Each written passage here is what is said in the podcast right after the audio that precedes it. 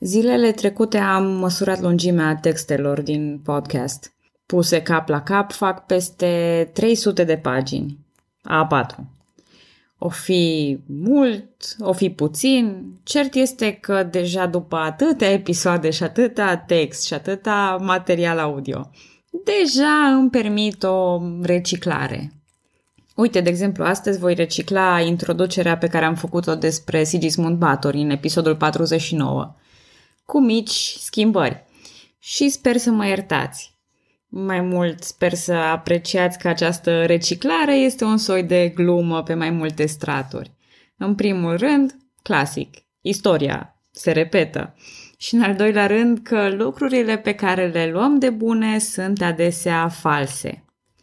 Așadar, imaginați-vă că sunteți pentru scurt timp la emisiunea Vrei să fii miliardar. Doar imaginați-vă că eu nu am bani de premii. Sunteți la ultima întrebare, cea care vă poate aduce premiul cel mare. Iar întrebarea sună cam așa. Cine a fost primul conducător al țării românești și al Moldovei, împreună? Nici nu are rost să vă dau variante, nu? E clar Alexandru Ioan Cuza. Doar că nu-i. Dacă ați vrut să spuneți Alexandru Ioan Cuza, tocmai ați pierdut miliardul. E vorba de Ioan Vodă cel Viteaz – dar pentru povestea asta trebuie să ne întoarcem de unde am rămas episodul anterior și să vorbim despre încrengăturile complicate ale mușatinilor cu vecinii din țara românească și cu otomanii. Bună, numele meu este Călina și astăzi, în podcastul Istoria României, vorbesc despre un om dintr-o bucată, care a ajuns un om din patru bucăți, dar despre asta mai târziu. E vorba despre una dintre cele mai interesante figuri ale istoriei noastre, având o domnie scurtă, dar agitată și foarte controversată. Fără îndoială, acest Ioan Vodă e o gură de aer, dar și un ecou al superstarurilor mai vechi. Dar înainte de a vorbi despre Ioan Vodă, permiteți-mi să fac un tur internațional, scurt, să vedem cum au mai evoluat lucrurile. Suntem în 1572. În Europa, protestantismul face ravagii. Pe tronul Angliei urcase regina Elisabeta. Ă, prima, o fi și a doua în vârstă, dar nu chiar așa de în vârstă. Franța e sfârșiată de războaie civile și la mâna hugenoților. Rușii sunt conduși de primul lor țar, anume Ivan cel Groaznic. Spania e la apogeu sub Filip al II-lea. Împăratul romano-german, Maximilian al II-lea, controlează teritorii vaste. Cu alte cuvinte, e un an plin de personaje mari, iar în curând tronul Moldovei va fi ocupat tot de un personaj mare. Poate ați observat o excepție notabilă. N-am spus nimic despre sultanul otoman, cât de mare sau grozav ar fi. Asta pentru că în 1566 Suleiman Magnificul moare, iar rivalitățile dintre fiii săi fuseseră atât de mari încât cei mai capabili prinți au murit de boli sau comploturi. Accede atunci la tron Selim al II-lea, cunoscut istoriei drept Selim cel Blond sau Selim cel Bețiv. Cred că ambele porecle sunt destul de explicite și nu mai am ce să adaug. În schimb, pot să vă spun că unii istorici sunt de opinie că acum începe, încet dar sigur, declinul Imperiului Otoman. De ce? Pentru că sultanul începuse să cedeze din putere marelui vizir. Pentru că treaba cu ucisul fraților pentru a accede la tron devine o tradiție în adevăratul sens al cuvântului. Pentru că femeile din harem încep să dețină o putere mai mare asupra sultanului Bine, factorii sunt mulți, discuțiile interminabile, iar acest podcast este despre istoria României. Cert este că veți vedea o corupție crescândă în Imperiul Otoman și asta se revarsă și asupra principatelor române. Corupția internă și externă, inclusiv cumpărarea domniilor, devine o practică atât de comună încât în curând se ajunge la un fel de concurs, cine dă mai mult – la un moment dat chiar se ajunge ca domnitorii să trebuiască să revină la poartă odată la trei ani ca să fie confirmați și reconfirmați. Dar de fapt, Cine a pornit această tradiție? Cine i-a supărat atât de mult pe otomani încât aceștia să decidă că domnii moldoveni nu mai sunt de încredere pe termen lung, ci doar verificați și răzverificați?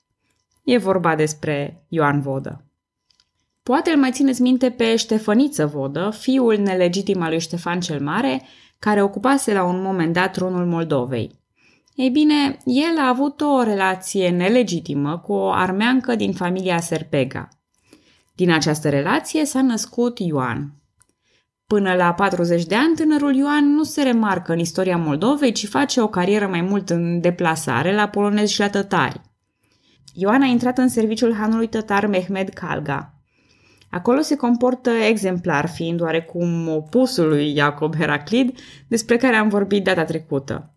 În locul cuvintelor iscusite și al intrigilor, Ioan alege să-și construiască o reputație solidă. Cronicarii au o atitudine foarte favorabilă față de el.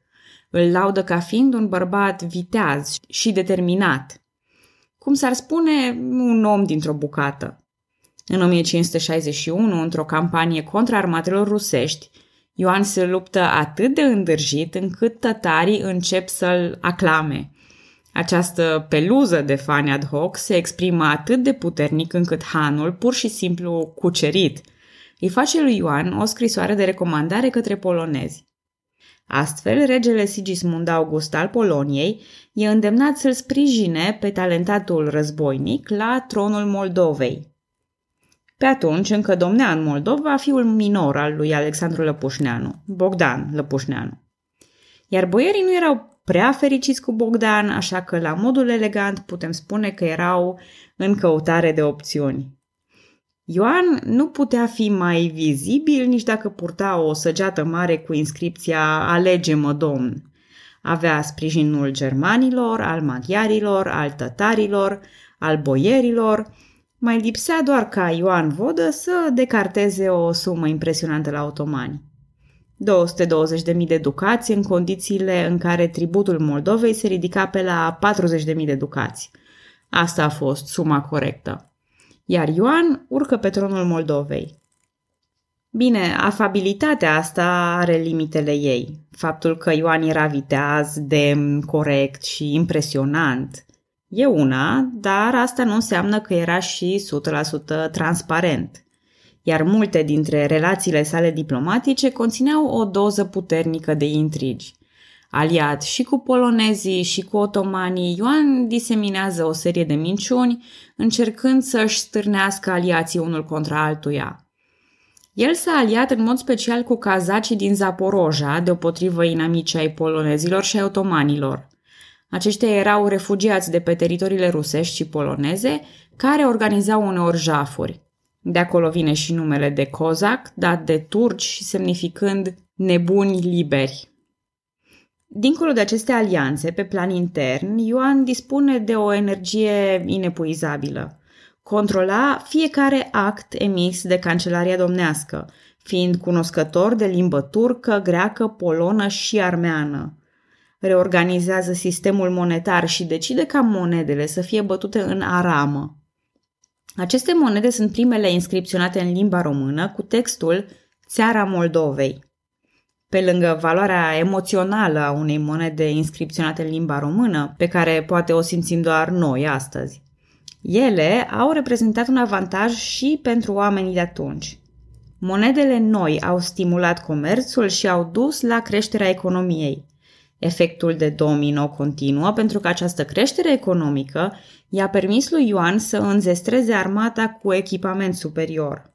Dar nu toată lumea e fericită cu Ioan Vodă. Boierii și preoțimea au mult de suferit în urma măsurilor sale, ceea ce aduce supranumele de Ioan Vodă cel cumplit.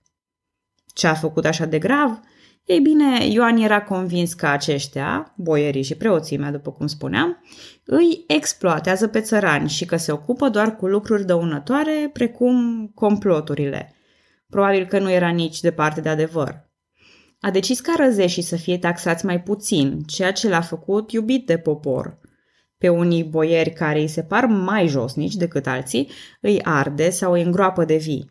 Schimbă moșii mănăstirești cu unele boierești, doar pentru a smuți pe preoți și pe boieri unii împotriva altuia. În fine, ce încerc să spun este că boierii nu se mulțumeau doar cu poreclirea domnitorului, ci discutau posibilitatea unei schimbări urgente. Acum, istoria îl reține fie sub acest nume, Ioan Vodă cel Cumplit, fie sub numele de Ioan Vodă cel Viteaz sau chiar uh, Ioan Armeanul. Ori, poate că s-a ajuns ca majoritatea cronicilor să fie scrise de boieri, dar asupra podcastului meu eu am dreptul de decizie. Iar mie, după cum poate v-ați dat deja seama, îmi place de individ, așa că voi accepta doar numele de Ioan Vodă cel Viteaz. Toată personalitatea lui, stilul categoric, iscusința în luptă, îndrăzneala, chiar și portretele sale cele mai cunoscute, îmi amintesc prea mult de Mihai Viteazul.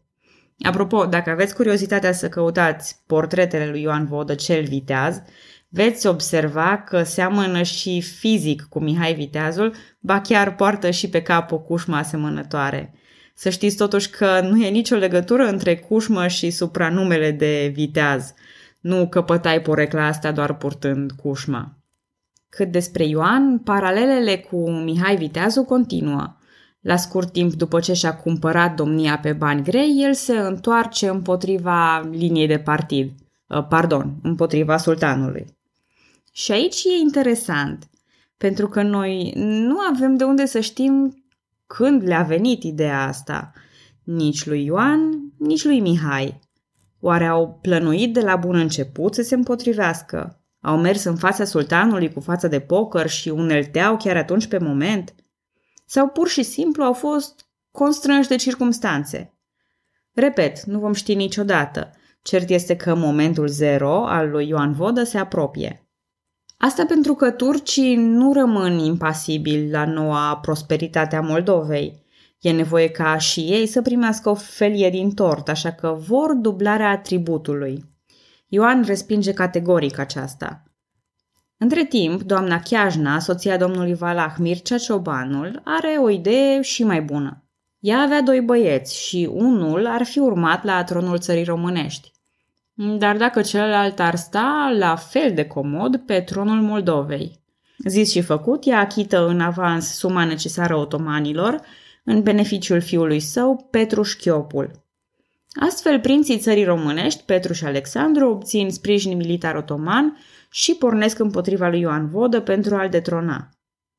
Aproape de râmnicul sărat, cazacii și moldovenii le aplică o bătaie serioasă armatelor turcești și muntenești, forțându-l pe Petru să se retragă la Brăila. Atunci, la Târgoviște, Ioan Vodă îl înscăunează pe Vintilă Vodă. Iar Vintilă avea să fie nu un domnitor pe cont propriu, independent, ci mai degrabă un soi de vice-domnitor, care ar răspunde în fața lui Ioan. Bingo! Ajungem astfel la ceea ce spuneam în introducere. Aceasta este prima unire de facto a Moldovei cu țara românească. Această minune avea să dureze doar patru zile, dar asta nu o face mai puțin remarcabilă. Și bineînțeles, e o altă paralelă între Ioan Vodă și tizul său de poreclă de mai târziu, Mihai Viteazul. Amândoi au încercat să-și asigure domnia asupra a două sau chiar trei principate române. Apropo, cred că v-ați dat seama că amândoi erau lideri implacabili și mari războinici, căci aventurile lui Ioan continuă. Așadar, aflat cu treabă la Brăila, Ioan o asediază. Brăila cade, iar turcii din cetate sunt măcelăriți. Și lucrurile se puteau opri acolo, dar Ioan e tipul totul sau nimic.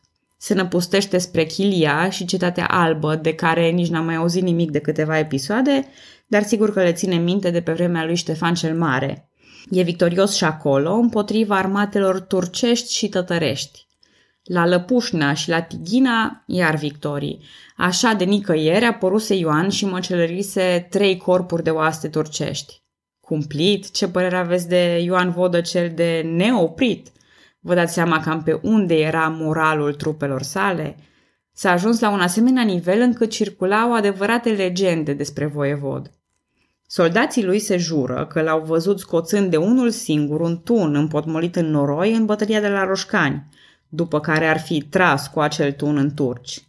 Sau se mai spune că vodă își distra oștenii prin demonstrații de forță, îndoind potcoave de cal. Sigur că aceste fapte de eroism sunt exagerate, dar teoria mea este că de multe ori contează credința comună a unui colectiv mult mai mult decât adevărul. Dacă moldovenii credeau că domnul lor este vreun Superman sau vreun Rambo al vremurilor și trage singur cu tunul din noroi, îndoaie potcoave sau orice altă faptă ieșită din comun, poate că aceasta îi făcea să lupte mai bine. Și de fapt rezultatele vorbesc de la sine. În vara lui 1574, sultanul pregătește o expediție uriașă pentru a pune capăt îndrăznelii lui Ioan Vodă. O oaste de aproximativ 200.000 de oameni se îndreaptă spre Moldova, iar trupele moldovenești sunt silite să lupte pe două fronturi. Ioan Vodă e ocupat cu tătarii, așa că îl trimite pe pârcălabul Hotinului, Ieremia Golia, să-i țină pe turci la Dunăre. Acum, nu știu dacă vă mai amintiți de Ieremia Golia, dar el a fost boierul care l-a chemat pe Ioan Vodă trădându-l pe Bogdan și se pare că Ioan avea anumite suspiciuni, anume că Golia îl va trăda și pe el în același mod. Așadar îl pune pe Golia să jure pe cruce că nu va trăda. Pe cele două fronturi se întâmplă următoarele. Ioan Vodă e învingător și pornește spre sud ca să facă joncțiunea între armatele sale și cele ale lui Golia. Dar, la Dunăre, presimțirea lui Ioan Vodă se adeverește. În tabăra turcească se afla în continuare Petru Șchiopul, iar el știa exact unde trebuie plasați banii ca lucrurile să meargă în favoarea lui. Printr-un intermediar, el îi trimite lui Ieremia Golia 30.000 de galbeni. Astfel, Ieremia trece în tabăra turcească, arborând un ștergar alb în vârful soliței. Și acolo, în ciuda jurământului său, oferă turcilor toate planurile de luptă ale moldovenilor – și pune la punct un plan de trădare. Apoi turcii trec Dunărea, iar Golia se retrage înspre nord, întâlnindu-se cu domnul moldovean. Îi spune că turcii nu au putut fi opriți la Dunăre, iar armata moldovenilor, bineînțeles alături de aliații cazaci, se pregătește de luptă chiar acolo, la iezerul Cahului. Și mai am aici o legendă, ceva ce o să vă amintească puțin de Hannibal, dacă vă place. Se pare că soldații moldoveni erau îngrijorați de numărul oștirilor turcești și veneau la domn cu diverse zvonuri, că sunt atâția sau atâția sau atâția. Și replica lui Ioan Vodă a fost una cât se poate de flegmatică. Citez. Îi vom socoti în luptă. Am încheiat citatul. La 10 iunie 1574 are loc bătălia de la Cahul, unde Ieremia Golia e pus în fruntea a 13.000 de călăreți. Ei înaintează spre oastea otomană, dar la un semnal al lui Golia, stegarul lasă steagul jos, iar contingentul de călăreți moldoveni se alătură pur și simplu otomanilor, întorcându-se împotriva lui Ioan Vodă. Copleșit, el se retrage la Roșcani. Dar în caracteristica lui îndârjire nu se lasă învins atât de ușor – Val după val de ieniceri e respins. În cele din urmă însă Ioan rămâne doar cu șapte mii de soldați. Situația e cruntă deoarece o ploaie stricase toată pulberea de tun, iar un val de caniculă a distrus moralul soldaților. În fața acestor probleme, Ioan Vodă decide să se predea, însă doar în anumite condiții. Iată, în schimbul predării, Ioan le impune otomanilor trei condiții mari și late. 1. Oștenii lui să fie cruțați. 2. Cazacii aliați să fie lăsați liberi. 3. El să fie trimis la sultan să vorbească personal cu el. Ahmed Pasha, conducătorul de oști, alături de Petru Șchiopul, sunt de acord. Se jură că toate aceste cerințe vor fi respectate. Însă lucrurile se termină tragic pentru domnitorul moldovean. În cortul otoman, unul dintre turci îl înjunghe în inimă pe Ioan Vodă. Duș de val, ienicerii îl decapitează și îi leagă membrele de patru cămile, biciuite ca să plece în direcții diferite. Asta, după cum am mai explicat, probabil era o metodă de sfâșiere a unui cadavru sau chiar a unui om viu. Ienicerii nu se mulțumesc doar cu sfâșierea cadavrului, ci chiar iau bucăți din trupul lui pe post de talismane. Asta pune capăt răbdării prizonierilor moldoveni care se repede asupra turcilor și sunt inevitabil învinși. Petru Șchiopul avea să preia tronul Moldovei, pe care îl va disputa ulterior de câteva ori cu rudele lui Ioan Vodă. Dar despre asta vom vorbi în episoadele ce urmează. Important este să încheie așa cum se cuvine povestea lui Ioan Vodă cel viteaz. Învăluit în mit și în bârfă, Ioan a fost privit diferit de cei care îl discută. Comuniștii au preferat partea în care i-a favorizat pe țărani.